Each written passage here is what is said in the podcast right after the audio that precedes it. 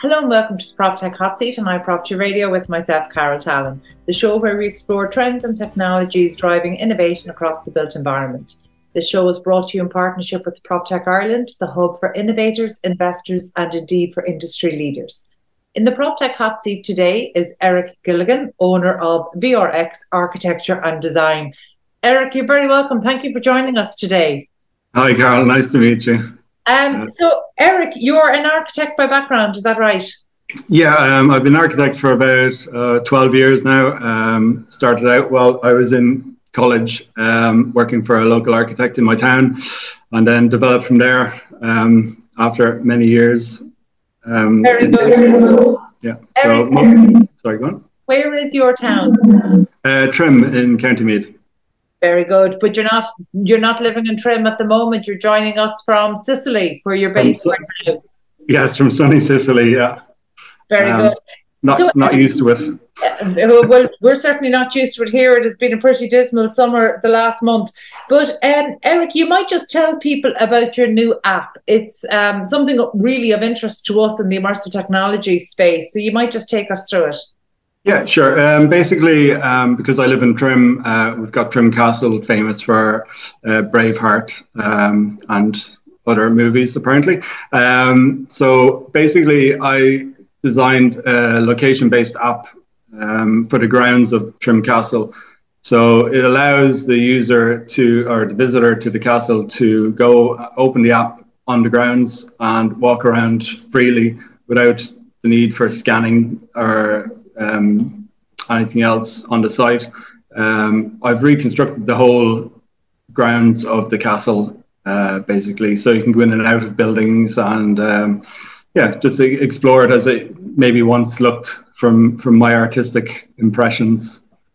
So, uh, just, so we're clear um, on the offering, because you know we're seeing a rise in, I suppose, tourist-based um, immersive technologies. But what you're doing is that you've actually almost recreated Trim Castle to what? Uh, what is that based on? Is it based on your imagination? Is it based on historical information? Um, well, it's it's partially based on um, artistic impressions that were done for for, for the castle itself. Um, there's, there was some online, so I kind of recreated it from that. Um, some from like old ideas of of, of modeling um, medieval spaces.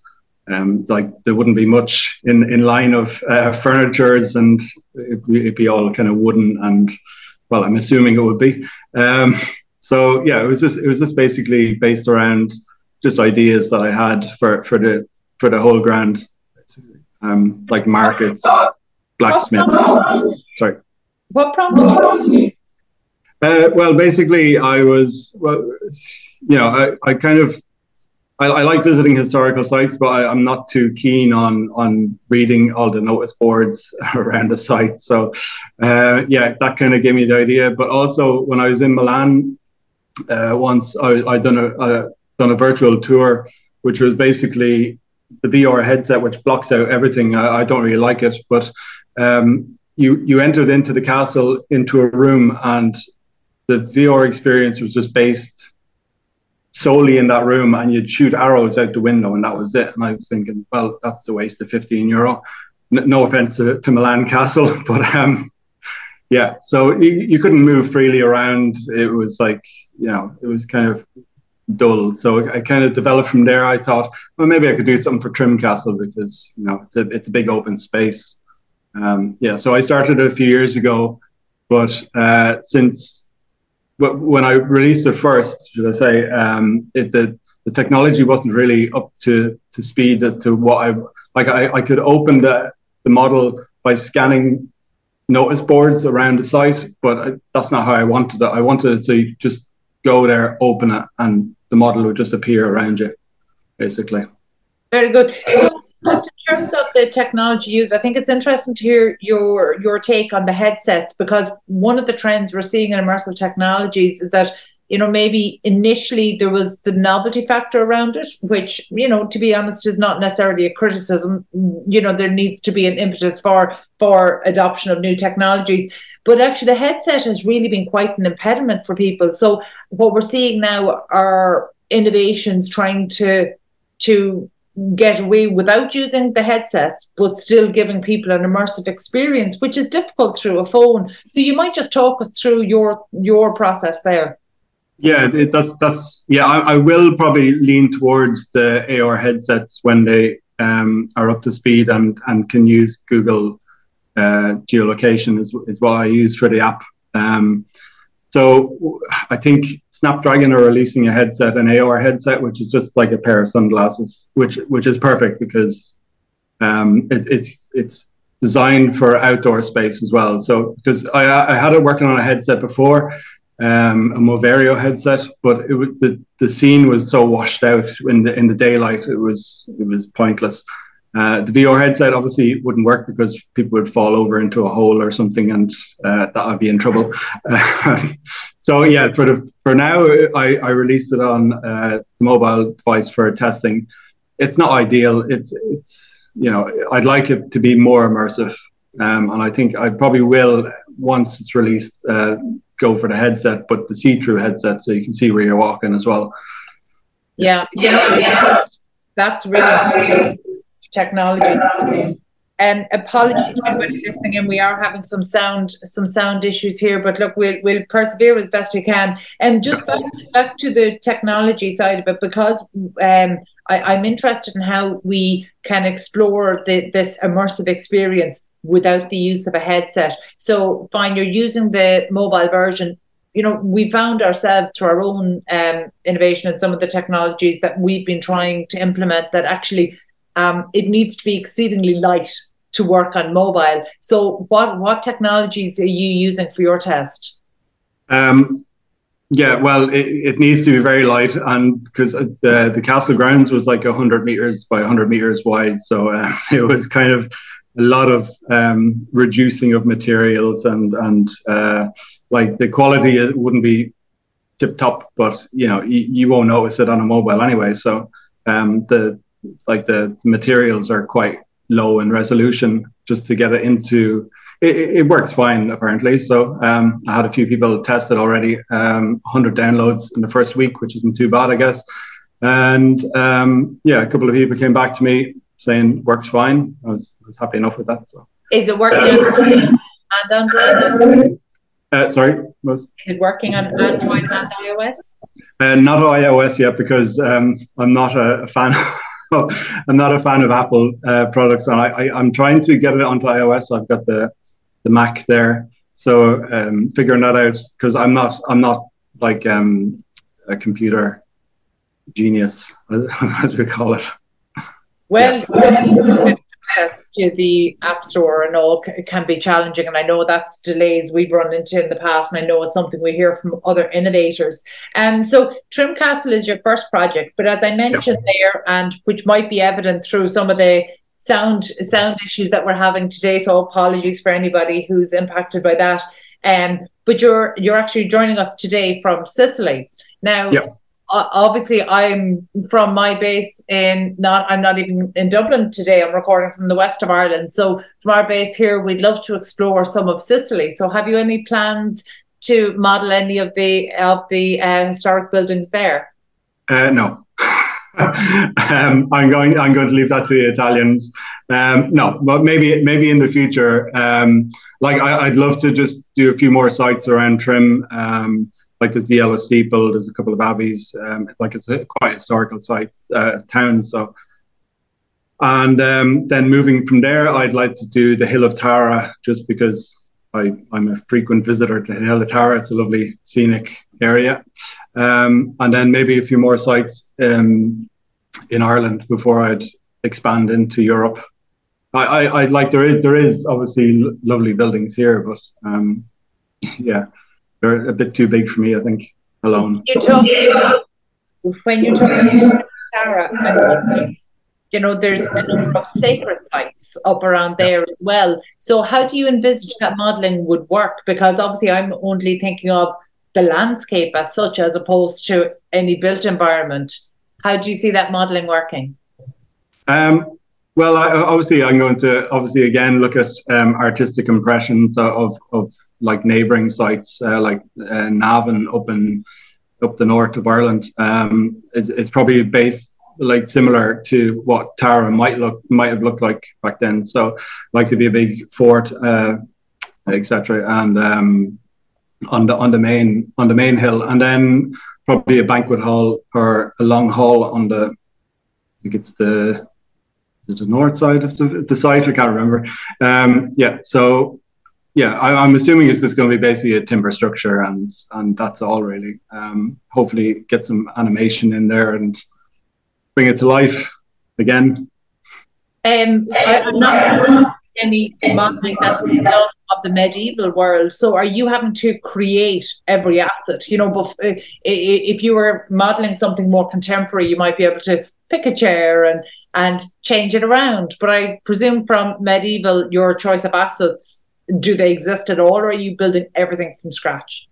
Uh, I wouldn't be built if, if I was to build it from scratch. I'd be I'd be still building it for another 300 years. So uh, no, there's a, there's a great um, asset store on on Unity. So you know I'm using a lot of that model. Um, a lot a lot of the, the modeling itself, like, except for the furniture, is I, I do it myself. So very good. And your day job is that you're actually delivering um, 3D design work to the industry. So are you continuing to work while you're based in Sicily?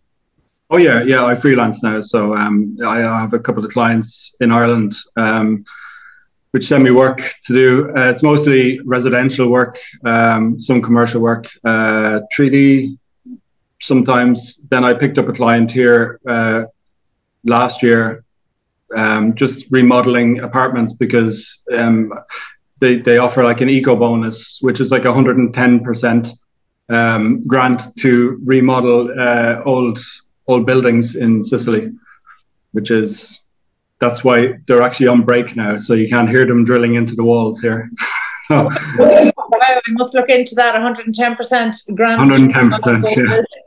We're yeah. struggling so much to to make relevant the vacant homes and the derelict homes grant that we have. They're so un unusable by yeah by people actually because you have to have all the work done before you draw down and things like that. So I must look and see what the model is in Sicily and see if there's some learnings for the Irish marketplace.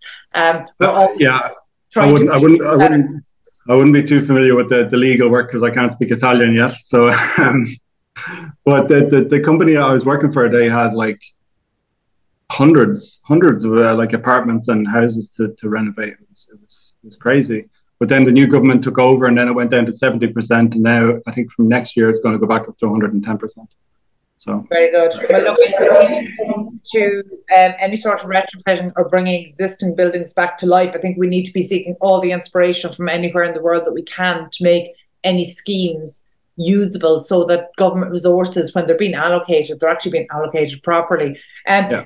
Eric, what year did you qualify as an architect or when did you do your training? Um, I studied in Leeds. Uh, in I qualified in 2010. Yeah. Okay. Uh, how strong would the digital element or digital design have been, kind of in the curriculum back in 2010? Uh, for for for in college or yeah. Um, well, we, we were kind of forced into we weren't really allowed to do much hand drawing and stuff like that. We were told, you know, CAD, 3D Max, that's it, SketchUp, and um, that was kind of the the bread and butter back then. Yeah, no, I'm just wondering where your your interest in immersive technologies came from, and are you completely self trained? Uh, for 3D, yes, I'm self trained. For CAD, actually, yes, I'm self trained on that as well. I've, I've done a few small city and guilds courses on, in CAD, but you know that's how to draw a square how to draw a line, basically. Uh, the rest I've, I've self-taught. I, you know, th- there's endless amount of, of buttons to press. So I think it'll be a, a an ongoing um, process to learn everything. But then again, with Unity uh, for the for the augmented reality, um, that's self-taught as well from YouTube and you know um, coding. Um, I, I, studied coding for like uh, computer programming for two years, but yeah, didn't didn't uh, succeed at that. So, but now I, I love it, which is the problem. So, very good. Sounds like the there. Sorry. It sounds like the skill set is there anyway. Um, and just I suppose before we finish up, Eric, where do you see kind of the future of architecture uh, crossing over with immersive technologies? Hmm. Um, well, I think I think for for ideas that architects and engineers have for, for the built environment, like um, like a skyscraper, you can you can you can pinpoint it now so accurately. It's it's like you know you just go down, open the app, and there's the building in 3D. And because if it was like a skyscraper, it's not going to be too heavy. You can have great detail. Um, you can like explore all the spaces without without need to need to be need to be built. Sorry, um, yeah. So I think for that for that intent and purpose, uh, it's like um, it's fantastic. I think, um, but for the headsets, I think it's it's more like what I've done with the castle. It's it's kind of like more gamey. Um, I don't really see what else you can use it for in well in architecture apart from maybe exploring rooms. Yeah. Yeah, I exploring the built environment is one of the primary uses we're seeing um, in this industry for uh, immersive technologies. But what's really interesting is that actually when we give access to the technology to people on the ground, they come up with their own use cases, not coming from a background in technology or immersive technologies, but maybe coming from a background in engineering or building uh, structural. Um, you know, so one of the examples we saw of that was um, there's a main contractor here in Ireland using immersive technologies or using augmented reality for safety on site. And within the day's training, and then within a couple of days' use, the team on the ground from the building site, the project team, who would never um, really have been exposed to immersive technologies previously, came up with other use cases that I'm not sure an immersive technology developer would have come up with. And this is where I love that that crossover and the multidisciplinary approach because generally speaking, they're different skill sets. And so when when people are immer- uh, when they're exposed to new technologies and they know their own workplace well, they know their own domain, they have their own domain uh, expertise and knowledge that actually it can give rise to some really interesting use cases that you know might not have happened before. So I'm really excited to watch this space. I don't. Yeah, I suppose with the like um, mechanical and uh, ventilation and electrical, you can you can place all the the pipes and you can see it in 3D. So I suppose like it's a like a 3D blueprint really of of you know for future reference as well. It's quite handy because if I look at that wall there, I, I don't know where the wires are. So you know. I guess.